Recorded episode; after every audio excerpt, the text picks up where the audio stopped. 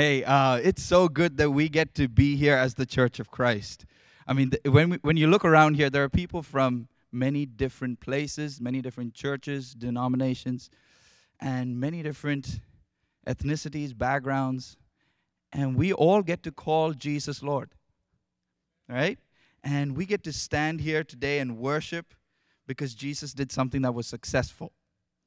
Right? It wasn't an attempt. Can you say it wasn't an attempt? Jesus did it all. Amen. So I want to start off uh, over here by just saying this. What we are working with here, it's a it's a red letter day, right? We're t- we're dealing with all the sayings of Jesus here. But that does not mean that all of the other black text isn't relevant, right? It means that this is the word of God, so I treat it as such. So every single word in that book, if you've got your Bible with you, is important for instruction for your life. Amen? So the, so the saying that I'm working with today is taken from Luke 23 34. Now, Jesus says over there, Father, forgive them, for they know not what they do. Jesus immediately steps into that role of being the mediator, that word that we just heard a little while ago. Jesus being our mediator. But before he does any of that, he calls out to his Father. And that is the most important relationship that Jesus came to establish. He came to establish not the one of just being your Savior, but the one of reconciling you to God, our Father. He says, I'm going to my God and your God, my Father and your Father. So that relationship was very crucial in all of the things that he said on the cross and even before the cross was was all about reconciling a people who were far off to a holy God. You and I had no way of being reconciled to God. No way at all. And God says, I will pull you close. Into what sort of a relationship? Into one where a holy God looks, looks at you and says, Well, I'll see how long you'll last. I'll see how long you can do the good stuff. No, it was something that Jesus had to pay that you could be brought into a relationship with a father. A good one, not a bad father, a good father. And as I was preparing, I felt the Lord was really asking me to focus on this one issue here. He says, Father, forgive them, for they know not what they do a lot of the people gathered there who were mocking him, who had betrayed him, the people who crucified him, the people who spat at him. All of these people had a part to play in crucifying the King of Glory. It's on their heads. And he takes this moment to just say, Father, forgive them he had the power to take up his power at any time and issue judgment. Mercy was not on the table for any of these guys. But in that moment, he says, Father, forgive them. And this is to fulfill scripture. If you have your Bible, could you turn to Isaiah 53? What Jesus is doing there wasn't just an empty moment where he was saying something cute. He was saying something quite important. He said, Forgive them, for they know not what they do. In Isaiah 53, I would urge you in your own time while you're meditating during this weekend, but also at any other time, when you consider the work of the cross, Isaiah chapter 50 all the way through 56 needs to be part of your DNA. It needs to be part of your language and understanding of what Jesus did. Therefore, it says in verse 12, I will divide him a portion with the many, and he shall divide the spoil with the strong. Because he, is poured out, he poured out his soul to death and was numbered with the transgressors. Yet he bore the sin of many and makes intercession for the transgressors. This is an important word. Jesus takes the role of intercessor here for the ones who have committed the transgression. if there is one thing that I want you to, the one word from this little verse here that I want to focus on today is the word intercessor. Jesus steps in with a better covenant with God, and he says, I will intercede for them, I will take their place. That's what intercede means. Not to just pray. I mean, how many of you have heard the word intercede before? Right? And it's usually in the context of praying for somebody else. Correct? But to intercede is not just to pray for someone else, but it is to pray as someone else. You're literally taking the place off before God. And God, through Jesus, is saying, I will take your place of judgment. I will intercede on behalf of the transgressor. So you don't have to pay the penalty anymore. So when we are saying and we sing with boldness, clothed in his righteousness alone, I faultless stand before the throne.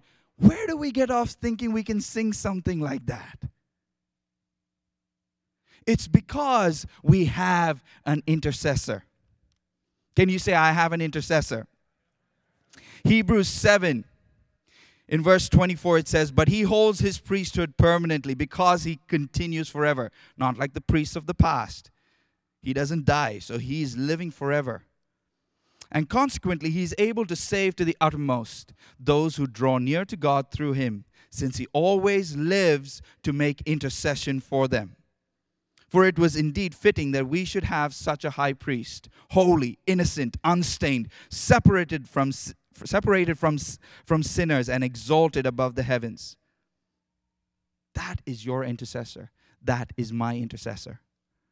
So I would encourage you today to come under the work of this intercessor.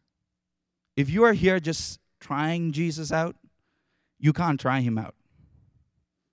You either believe that he is the one who's taking your place or not. If not, you're taking your place. And the full penalty for the sin that you have committed, that I have committed, lies upon us. But Jesus says, I have come to take away the sin of the world once for all. Amen. Good evening. Good evening. Uh, first prayer was answered. I made it up the steps without tripping. Amen. It's so good to be here today and take part in this celebration. And uh, they give us only seven minutes, you know, seven robust preachers, and we got to keep it all in seven minutes. I think that's a bigger miracle than raising Jesus from the dead. anyway, my scriptural lesson, and forgive me for reading because I'm a better reader than I'm a preacher. Uh, St. John 19, I'm just going to read a little bit, 25 to 27. Now there stood by the cross of Jesus his mother and his mother's sister, Mary, the mother, the wife of Clopas, and Mary Magdalene. When Jesus therefore saw his mother and the disciple whom he loved standing by, he said to his mother, Woman, behold your son. Then he said to the disciple, Behold your mother. And from that hour, that disciple took her to his own home. I just want to use for a thought, I want to sum it up in these words You're in good hands you're in good hands. Now, in times past, I must admit that I used to be put off by the way Jesus verbally addressed his mother as woman during the few, during the few times that the scriptures recorded their interaction. Now, reading that term woman through the lens of a 21st century Western civilization mindset, I had wondered why Jesus addressed her in such a disconnected manner, in such a way that it appeared that he had no family ties to her or even maternal affections for her. You know, one example was at the uh, wedding at Cana when uh, Buster ran out of wine, and so uh, Jesus' uh, mother came to and said, all out of wine. He said, Woman, what does that have to do with me? You know, I thought, wow, that's kind of like a, a rude way to talk to your mother. Amen. And I found out, though, that term woman in the Greek Koine, is actually a term of great respect for a female of that biblical time and that culture. And Jesus did have great respect and admiration for his mother. Amen. For this woman who, in faith and humility, had yielded her body to the will of God and became the channel by which he entered into this world as a human. Amen. If Jesus had been had had one ounce of disrespect for his mother, he could not have qualified as a perfect savior because he had to keep all of the commandments of God perfectly. And right up there is honor your father and your mother. So when Jesus addressed Mary as woman, he was not being disrespectful to her. But let's go now to Calvary. Jesus is hanging up there on the cross, and he does a very unselfish thing. He looks down in the midst of his suffering, in the midst of his agony, and he sees his mother, his precious mother, standing at the foot of the cross. And she, her heart is breaking, and I don't think she's aware of what's going on. And I don't think anybody really aware was aware of what was going on. She might have been even been praying for God to work a miracle to release her son. But so she's there brokenhearted, and he sees John, his beloved disciple, the one that John said Jesus loved. And John was the one who wrote it, the disciple. He said, I'm the disciple that Jesus loved. And he's there. Out of all the disciples, he's there. And his mother. So Jesus does a very unselfish thing. He looks at the mother, looks at his mother and says, Woman, behold your son. Now, when I read that years ago, I thought Jesus was referring to himself. I was thought he was saying, you know, woman, look at me. Now, she was already looking at him, but see, I never realized that. I just thought that he was saying, hey, look Feel sorry for me. But actually, he was saying, woman, look at John. John is your adopted son. John, son, behold your mother. Amen. And the Bible says from that time on, John literally adopted her and took her home and became family to her. I'm almost done now. And, and I thought about it, and wait a minute. Now, Mary had other kids. Amen. She had children in the name of James, Joseph, Simon, Judas, had a daughter, Salome. And uh, her husband at this time, we believe, most theologians believe that Joseph had died. So Jesus, uh, knowing that he's going to leave, he gives her over into the care, and I say loving care, of his most trusted disciple, amen, John. Now, why did he do that when it would seem like if he if she had other children, why would he not just assume that they would take care of her? Well, they could have taken care of her, but they would not have been the best. Amen. John was the best for his mother. And so his mother's there at the foot of the cross, brokenhearted. Hallelujah. Hmm. Hmm. Feel my help coming here. And and the, the antidote to a broken heart would have been him coming off the cross and a parent to say, Hey, I'm, it's all right, it's all right, mom. But no, he didn't come down to the cross to alleviate her grief. What he did was he gave her into the hands of a trusted disciple, somebody who was a believer, because Jesus' natural siblings weren't believing on him. And so said, so Jesus says, Woman, because you had taken care of me, because you raised me in a godly way, because you were there for me, you ministered to me.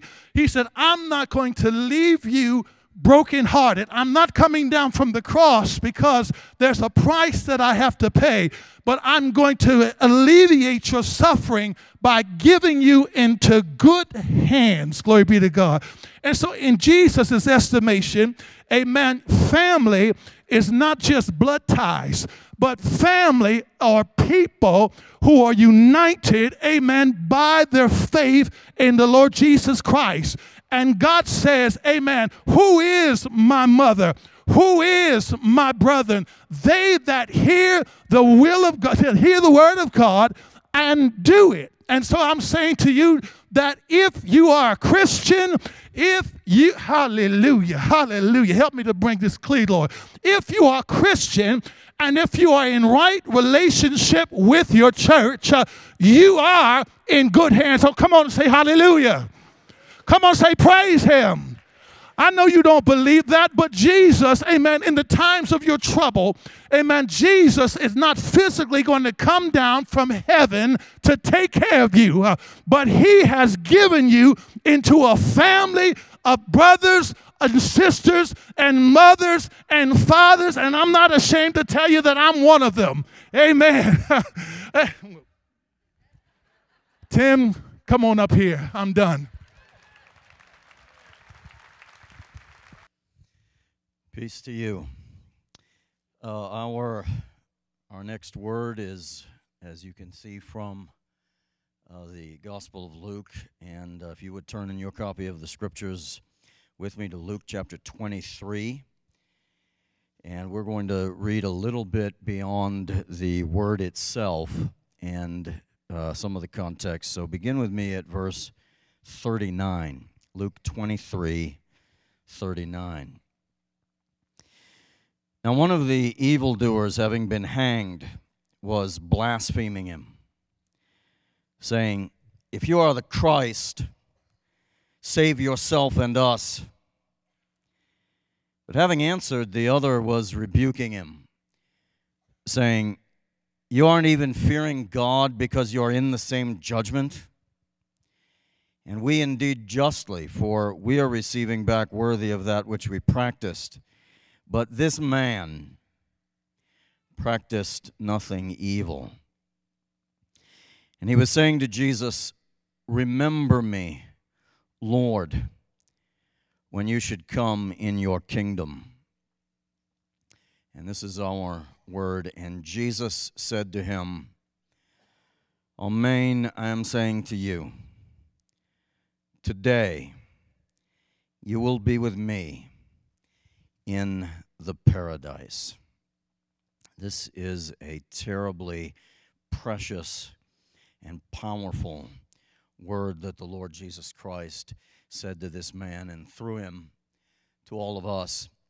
Uh, let's first deal with truly with Jesus in paradise. Where is this? That Jesus would be with on with this man on that very day. Well, Jesus' soul upon his death went to a place called Sheol in the Old Testament. It's the Hebrew way of saying it. In the New, it's called Hades. We see it in Psalm 16, verses 8 through 11, and then that reference is quoted by Peter on Pentecost when he is preaching the resurrection of the Lord Jesus for the first time in Acts 2 24 through 28. Uh, there it speaks about how the in in persona Christi, if you would, the uh, writer David is uh, speaking as the Christ. And he says, You will not leave my soul in Sheol or Hades. It was the place where all departed dead went. Maybe we think of it without maybe uh, reading it uh, so thoughtfully and think that he meant that the man went to heaven.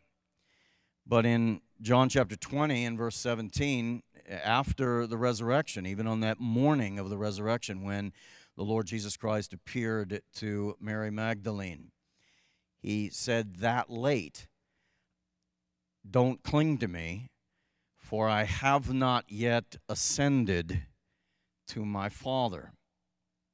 This is the he descended into hell of the uh, of the creeds. I think that hell is a is a poor way of translating what in the Greek was its original Hades, because it makes it sound like Jesus went and was punished or was burning in hell.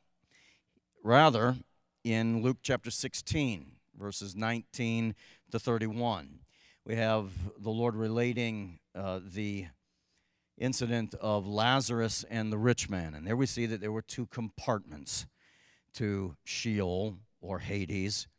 One was indeed and is that torment of hell. But the other was, they're called Abraham's bosom. And it was the paradise that Jesus, as a righteous human being, would go to, as would this now imputed righteous man who was dying with him. And if we would borrow the language of the penman of the book of Hebrews concerning which things now isn't the time to be speaking in detail. But then let's look at this one and this is the this is the this is the precious thing about what the Lord Jesus Christ says upon this man's request. We see here the content and the terms of the gospel. The content, that is, we see the stuff that makes up the gospel. What is the gospel of Jesus Christ? And we see the terms, and by that I mean, what is the appropriate human response to that information that we have in the gospel? Note what the man said. You know, examine his words to see that content and terms of this gospel. The man said to the Lord Jesus Christ as he was dying, Remember me, Lord. Now, this word Lord, kurios in Greek, it was the word that was chosen not really to translate, but to take the place of the divine name in Hebrew, the name for God, Yahweh in the Septuagint, the uh, Greek translation of the Hebrew Scriptures. And from that time on, this was a title for God as if it were his name. So the man recognizes that the one he said, This man practiced nothing evil. So he knows that this is a man who is dying next to him. But he recognizes by the illumination of the Father that this man is Yahweh God. Lord, remember me when. And then with the word when, we've got uh, this idea of sometime, uh, short or long, but sometime in the future when you come into your kingdom. Now he's recognizing the Lord Jesus is the Messiah. First and foremost, the Messiah is a king because of the ritual anointing ceremony that inaugurated a new king in Israel, anointing. That ultimate future king who had been predicted in the pages of the Hebrew scriptures was called the anointed. He recognizes that the Lord Jesus has a kingdom when. And then, when you come into your kingdom, remember me, but the man is dying next to him. He believes that the Lord Jesus Christ will rise from the dead. That's the gospel. Jesus Christ is God who became a man, the Messiah who died and rose again from the dead. Amen. Good evening. I have the privilege of breaking down Matthew 27, verses 45 and 46 with you this evening. So I'm going to read. I hope you follow along. It says, Now, from the sixth hour, there was darkness over all the land until the ninth hour. And about the ninth hour, Jesus cried with a loud voice, saying, Eli, Eli, lema sabachthani, that is, My God, my God, why have you forsaken me? What an astonishing thing it is to attempt to imagine the scene that is before us all in this moment. Can you picture it? Try to, if not. It's noon, right? It's noon, and Jesus, beaten, bloodied, has had his skin ripped off his back by a cat of nine tails, has been on the cross for three agonizing hours in this moment. And then all of a sudden it says, darkness falls. Darkness falls over all the land. And at the point of the day when the sun is at its highest and its brightest point, darkness falls. This is not by accident. This darkness is a symbol of God's judgment upon sin. There's something profound happening here, if you can see it. The physical darkness is revealing a much deeper and more terrifying darkness, which is the wrath of God being poured out upon sin, on his Son. And at the ninth hour, so three more hours pass, Jesus cries with a loud voice, My God, my God, why have you forsaken me? These horrific words are a direct quote from Psalm 22. And, and the question I want to ask is why did Jesus say these words in this moment, right now? Yes, he's fulfilling Scripture. But I don't think that's what's on his mind. Scripture's in his heart and it's coming out his mouth. But what's happening is Jesus is really, truly being forsaken in this moment. That's what's happening. Jesus did not just kind of feel forsaken, it's a real thing. He was forsaken. His disciples have abandoned him. Everyone has abandoned him. And now, in his greatest hour of need, comes a pain unlike any other that he has never felt in his entire life. And he's experiencing God the Father's abandonment. And there he is. Picture him. Can you see him? He's there. He's alone. He's deserted. He is forsaken in complete and utter darkness. Why? That has to be your next question. Why would God the Father forsake his Son in his greatest hour of need? That's the question. Simply put, is because in this moment, Jesus, the beloved Son, was made to be the most vile object of God's wrath ever when Jesus was made sin for us. Our sin was laid on the sinless man named Christ. This is the darkest moment of all time. Second Corinthians 5:21 says this, "For our sake Oh, I pray you hear this. For our sake, God the Father made him, Jesus, the man, to be sin who knew no sin. Jesus, listen, in this moment, he became the worst of what you and I are. He became the liar. He became the thief. He became the drug addict, the drug dealer. He became the rapist. He became the murderer. He became the adulterer. He became the addict. He became the idol worshiper. He became the self righteous person in here that thinks they don't need a Savior. He became all those things in that moment.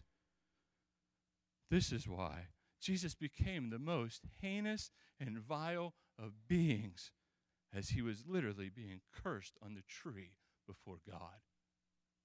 Can you see him? Why? Oh, why? That's your next question if you're thinking. And Second Corinthians 5:21 continues so that here's why. Why did that happen? Here's why that in him, in Christ, in Jesus, we sinners, vile, wretched, disgusting people might become the righteousness of God. That we might have God impute our sins upon Christ, who knew no sin. And, and in that moment, those who believe by faith that God would impute his perfect righteousness to us who have no righteousness of our own. It is not our righteousness that we get. We get God's righteousness. We get Jesus' perfect life. His perfect obedience is credited to us. It's given to us as a big gift and is to be received with joy. It's to be received with joy and thanksgiving. Do you see? Jesus willingly became an enemy of God. so that enemies like you and I can become beloved children. It's a profound mystery. It's a profound mystery. And now, all who have faith in Jesus Christ, the Father looks at you with the same love that he looks upon his Son, whom he delights in. There's no admixture of wrath for any believer in Christ. There is only love and delight and grace and acceptance because of what Christ has done. Do you rest in that? Do you rest in that? Jesus was willing to be forsaken by God the Father for the joy that was set before him, so that rebels like you and I, you and I, who willingly have forsaken God for the craziest things in creation. But we've abandoned God for the smallest of things, thinking that it would somehow bring us joy. We go to the toilet hoping that it will somehow quench our thirst. And it doesn't ever do what it's intended to do. We forsaken God. Jesus chose to be forsaken by God. He received that plan from the Father willingly, with joy, so that we could be brought near to God through the shed blood of Jesus Christ and have infinite joy in Christ. Oh, what an amazing Savior we have. This evening, I read to you from John chapter 19, verse 28 and 29. After this, Jesus, knowing that all things were now accomplished, that the scripture might be fulfilled, said, I thirst. Now a vessel full of sour wine was sitting there, and they filled a sponge with sour wine, put it on hyssop, and put it to his mouth. Jesus, the source of living water, said, I thirst. As I was given this subject, I thought, boy, that's going to be easy. And as I studied it and as I pondered it and as I looked through the scriptures, I understand that sometimes the scriptures are very clear and very dogmatic about what it wants to say. And in those verses, we saw the who, the what, and the why. And it was to fulfill the scriptures. And as you look at this thirst, the physical thirst was nothing compared to that spiritual thirst that he lost because the wrath of our sin. That thirst was that communion and fellowship with the Father that he never had broken since the very foundations of the world in eternity past. He couldn't have that relationship with the Father. And if in the presence of the Father is fullness of joy, the absence of the presence of the Father is misery. And Jesus thirsted beyond a physical thirst. And I'm not underestimating the fact that he was physically thirsty.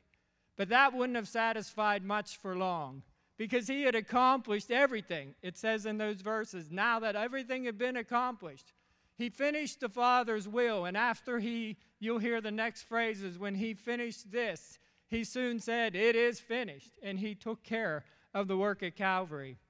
As I look at this thirst, I thought of three things the irony, the agony, and the opportunity. The irony of this thirst quencher, Jesus of Nazareth, who met the woman in Samaria at Jacob's well and said, I need a drink. And she got him a drink of water, and he explains to her that this if you drink this water, you're going to get thirsty again, but if you drink of the water of life that I have to give you, you'll never thirst again. Jesus, the true thirst quencher, is crying out on the cross, I thirst. He could have had all the water in the world that he wanted. But the thirst with the Father had to be satisfied by fulfilling his will and completing that work at Calvary. So, this creator of life is desiring a drink. This thirst that is never going to be quenched apart from the relationship with through Jesus Christ to the Father, our interceder. And I thank you for those messages that were shared prior to this. But an irony is a state of affairs that shouldn't have worked out like that, the reverse of what it really should be. You have the creator of life sustaining water desiring a drink. You have the source of living water thirsty. Jesus said in John 14 that the water that He gives us that we will never thirst and will become a wellspring, a fountain of water springing up into us everlasting life. There's the irony of this thing, the agony. Everyone in here knows what physical thirst is like. Not some, not near to the extremes as described in the scriptures with the rich man and Lazarus, but a physical thirst is real. But I submit to you that a spiritual thirst is worse. And how do you have spiritual thirst? And as I give that much thought, I thought about the thirst that you have prior to your relationship with Christ. We try to fill it with everything but what we need. Until we find Jesus, you're going to remain thirsty. There are people probably in this auditorium that are thirsty spiritually. You're searching for it in church services, you're searching for it in friendships, you're searching for it in vices, you're searching for it in acceptance, you're searching for it in all these places, but you'll never find it without this relationship with Jesus Christ. And when you come to Him and believe He is who He said He is and ask Him to forgive your sins and be your Lord and Savior, He will satisfy that thirst in your soul. And He will also give you a thirst for this relationship with the Father. So in our depravity, we have this thirst. When there's times when we are in the desert, the times of trials and struggles in our life, whether it's caused by our, self, our wrong choices or whether it's just a temptation and a trial, that will make us thirsty for God. David said in Psalm 42 As a deer pants for the water brook, so pants my soul for you, O God. My soul thirsts for the living God. And the third aspect that we really will be thirst is Lord God forbid that anybody leave this life without Christ. But one of the agonies of hell and the lake of fire will be that thirst, not just physical, but the thirst because there's the absence of God. And there'll never be any kind of spiritual satisfaction. So you have those things indicated to us on the agony, the extreme pain that comes with the thirst. Lastly, is the opportunity, the invitation to eternal life. Revelation 22 17 says, And the Spirit and the bride say, Come. And let him who hears say, Come. And let him who thirsts come. Whoever desires, let him take of the water of life freely. Jesus has a drink for you, he can satisfy your thirst. And as I conclude this, he not only will give you the invitation to eternal life, he gives you the invitation to abundant life. John 7:37 says, "If anyone thirst, let him come to me and drink. Are you longing for a drink? Matthew 5 6. Blessed are those who hunger and thirst for righteousness, for they shall be filled. Don't leave this auditorium thirsty for God. Jesus can satisfy your thirst.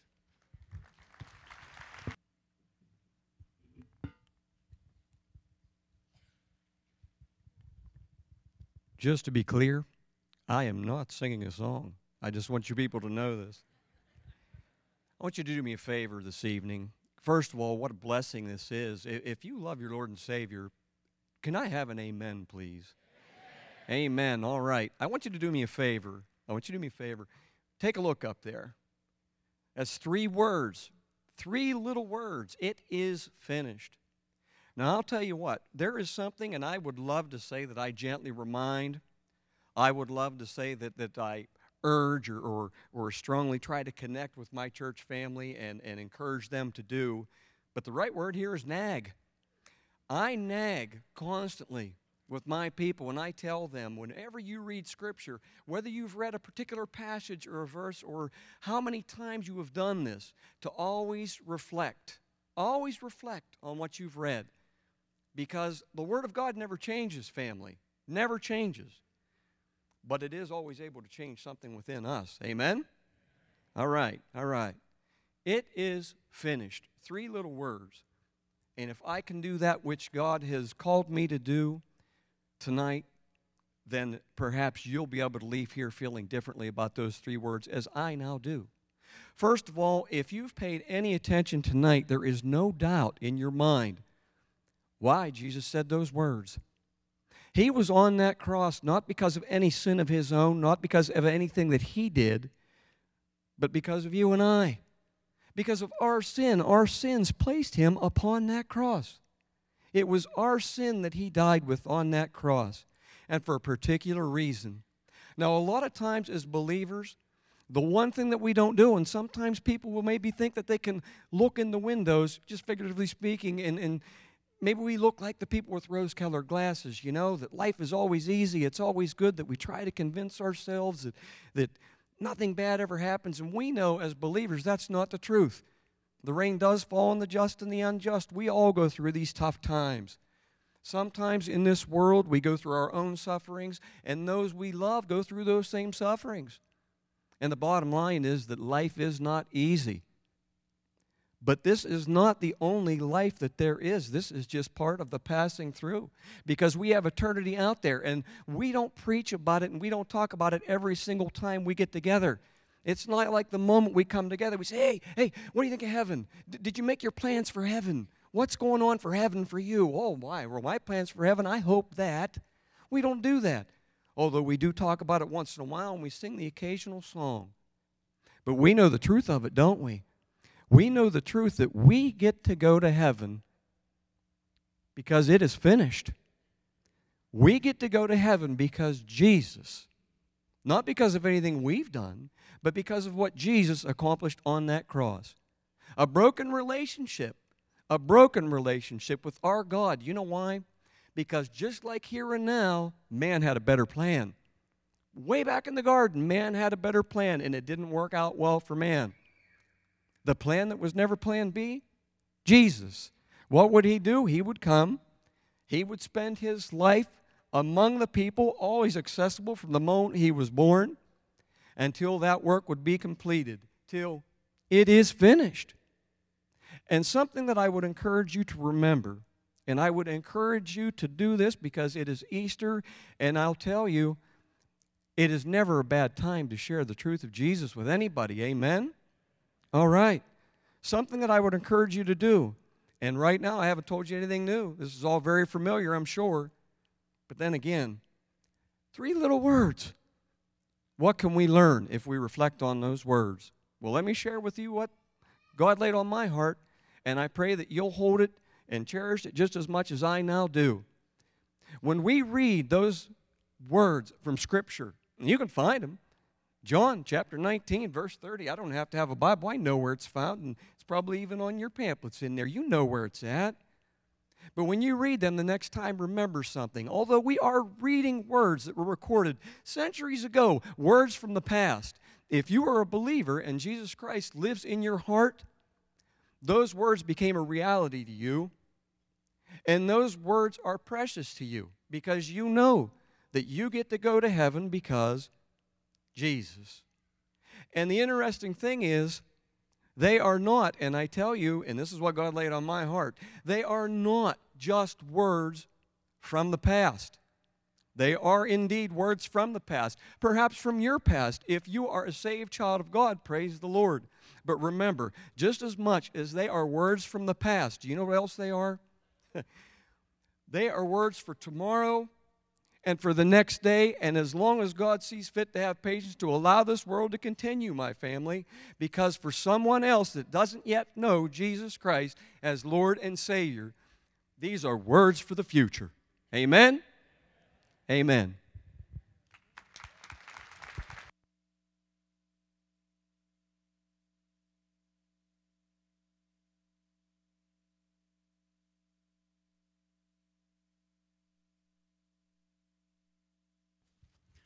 Good evening, everyone. It's great, great to be here. I didn't know it was overflowing back into the lobby. I love it. Hi, back there in the lobby. this is great. Hey, five years ago, a little over five years ago, uh, my good friend and brother, Timothy Metcalf, who spoke earlier, uh, was talk, talking with me, and he had an idea about a multi church gathering on Good Friday where pastors would speak the seven last words. Aren't you glad that, that he followed through with that idea? This is wonderful. Well, I, uh, I want to talk to you about the last word of Jesus Christ when he hung on the cross before he breathed his last. And that is Luke chapter 23, verse 46. Father, into your hands I commit my spirit. One of the things that I want us to see from this passage, one of the things that I want us to leave here tonight with is assurance, assurance, trust, confidence, certainty in what God the Father says. And that's what I believe Jesus Christ displayed from these words. Let's take a minute and pray that God would help us to make the connection in our minds. Father, I pray, we pray that as we look at this last word tonight, that you would build our faith, that you would build our trust, our confidence, our certainty in the fact that what you say is true, that you are faithful. And I pray, Lord, that this would minister to people. All of us are in different situations, all of us are going through different things, but I pray that this word tonight would be an anchor for us that would be unchanging. And Father, I pray that I can express this truth in seven minutes. In Jesus' name, amen. The Lord told me I have eight. These guys went pretty quickly, so we got an extra minute. I want to I want to read uh, before we get into that word a passage from 1 Peter chapter 2. We know and we've, we've heard and, and we love the fact that Jesus Christ's death accomplished our forgiveness. But his, his death did something else for us. 1 Peter chapter 2, verse 21 tells us, For to this you have been called, because Christ also suffered for you, leaving you an example, leaving us an example, so that you might follow in his steps. He committed no sin, neither was deceit found in his mouth. When he was reviled, he did not revile in return. When he suffered, he did not threaten, but continued entrusting himself. He continued entrusting himself to the Father who judges justly. This is a, a word about trust. This last verse is, a, is, is Jesus Christ leaving us an example of trusting the Father that we can take with us from here tonight that I, I pray will build our faith. This last word is a quote from the Psalms in chapter 31, verse 5. The psalmist wrote, Into your hand I commit my spirit. See, the whole time Jesus was on the cross and the whole time he lived in the flesh before the cross, he quoted Scripture. You squeeze Jesus, and Scripture comes out. You pierce Jesus on the cross, and he bleeds Scripture. We see that if you put Jesus in the wilderness and tempt him, he overcomes those temptations with Scripture.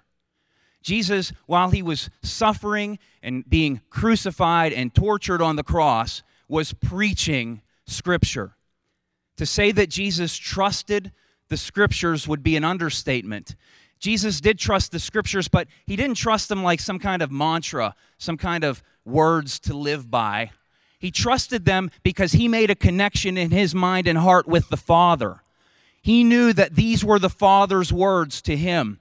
In his flesh and his humanity, he lived by a trust in his Father. He took the scriptures in and he lived by them. There was a clear connection in his mind that because of these words, Father, into your hands I commit my spirit, because of that psalm, he knew that the Father was faithful. He knew where he was going to be after he took his last breath because he trusted the Father. I want us tonight to learn from this that we can have assurance because the Father has told us what's going to happen because of the life, death, and resurrection of Jesus Christ. I, uh, I used to work as a probation officer, and I had an intern one time named Steve. And Steve, I, I, I, I had the opportunity to talk about Jesus with him. Steve was not a believer. I tried to convince him. I showed him the gospel message straight out of the scriptures. But Steve's hangup was that Steve didn't believe the scriptures because over years that he, he thought, well, men, men probably corrupted these scriptures. And he knew men wrote these scriptures, but he didn't know that the Spirit guided them to write the scriptures. So he thought, well, if they were written by men and maintained by men, human beings for all this time, then they're not dependable. They're not faithful. And so I, I, said to Steve, Steve, do you believe in God? And he said, Yes, I believe in God. And he said, and I said, Do you believe in a God who is powerful, that can do whatever he wants? And he said, Yeah, I, I believe in a God that's powerful and he can do whatever he wants. And I said, Steve, do you believe in a God who would want to preserve his truth for people that he loves throughout these years? And he just couldn't make the connection. He just couldn't believe that God could do that. He, he did believe instead that man could corrupt the scriptures with his own personal testimony. I want to end with a passage from the book of First John that I think illustrates this truth. And, and while I read this passage, could the band come up? And uh, we'll get ready to end with our last song. But I want to I believe this passage will make the connection. If you have your Bibles, turn to 1 John chapter 5, and we're going to look at verses 9 through 13. I want us to make the connection that Jesus Christ lived his life as an example and died his death as an example of faith, of trust, of assurance, of certainty, that what his father said is true and we can bank on it. And that applies to us. And we need to follow his example in that. And I think this scripture will help us to see that. 1 John chapter 5, verses 9 through 13 says this If we receive the testimony of men, the testimony of God, speaking of God the Father, is greater. For this is the testimony of God that he has borne concerning his Son. Whoever believes in the Son of God has the testimony in himself. Whoever does not believe God has made him a liar because he has not believed in the testimony that God has borne concerning his Son. If you don't believe what this is going to say next, then you're calling God the Father a liar. And to call God the Father a liar is blasphemy, and the punishment is eternal damnation in hell. If you do believe what God the Father says in his testimony about the Son, that I'm going to read here in a, in a second, then you can know for sure that you have eternal life. Verse 13, next verse. I write these things to you who believe in the name of the Son of God, that you may know that you have eternal life. God the Father loves you so much that He wants you to know exactly how you can know that you have eternal life. I, I don't know where all of you stand. Maybe you're not sure. Assurance is something that, that we can struggle with. God wants you to leave here sure because of Jesus Christ's perfect life. Because Jesus Christ, eternal God, came here, he became a man so that he could die, so that he could shed his blood to forgive you of your sins. Jesus Christ didn't stay dead. He physically rose from the dead on the third day to overcome death. And us, through faith, through belief, through trust, we are united with him. And God the Father says, I write these things to you who believe in the name of the Son of God. You believe that God the Son did that, what I just said, that you may know. Know means that you are certain, you don't have doubt, you are sure, you can trust the Father's testimony that you have eternal life. Let's stand and pray and thank Him for this, and we will sing to Him and we will worship Him in one last song. Let's bow our heads and pray. Father, we acknowledge Jesus Christ as both God and man, as Savior and King, the Messiah, the King who will reign forever because he has risen from the dead. We believe your testimony, Father, about him. And if anyone here doesn't believe that truth, we ask you to please soften their heart during this last song to receive that truth, the gospel of Jesus Christ, that they might be saved through faith by your grace.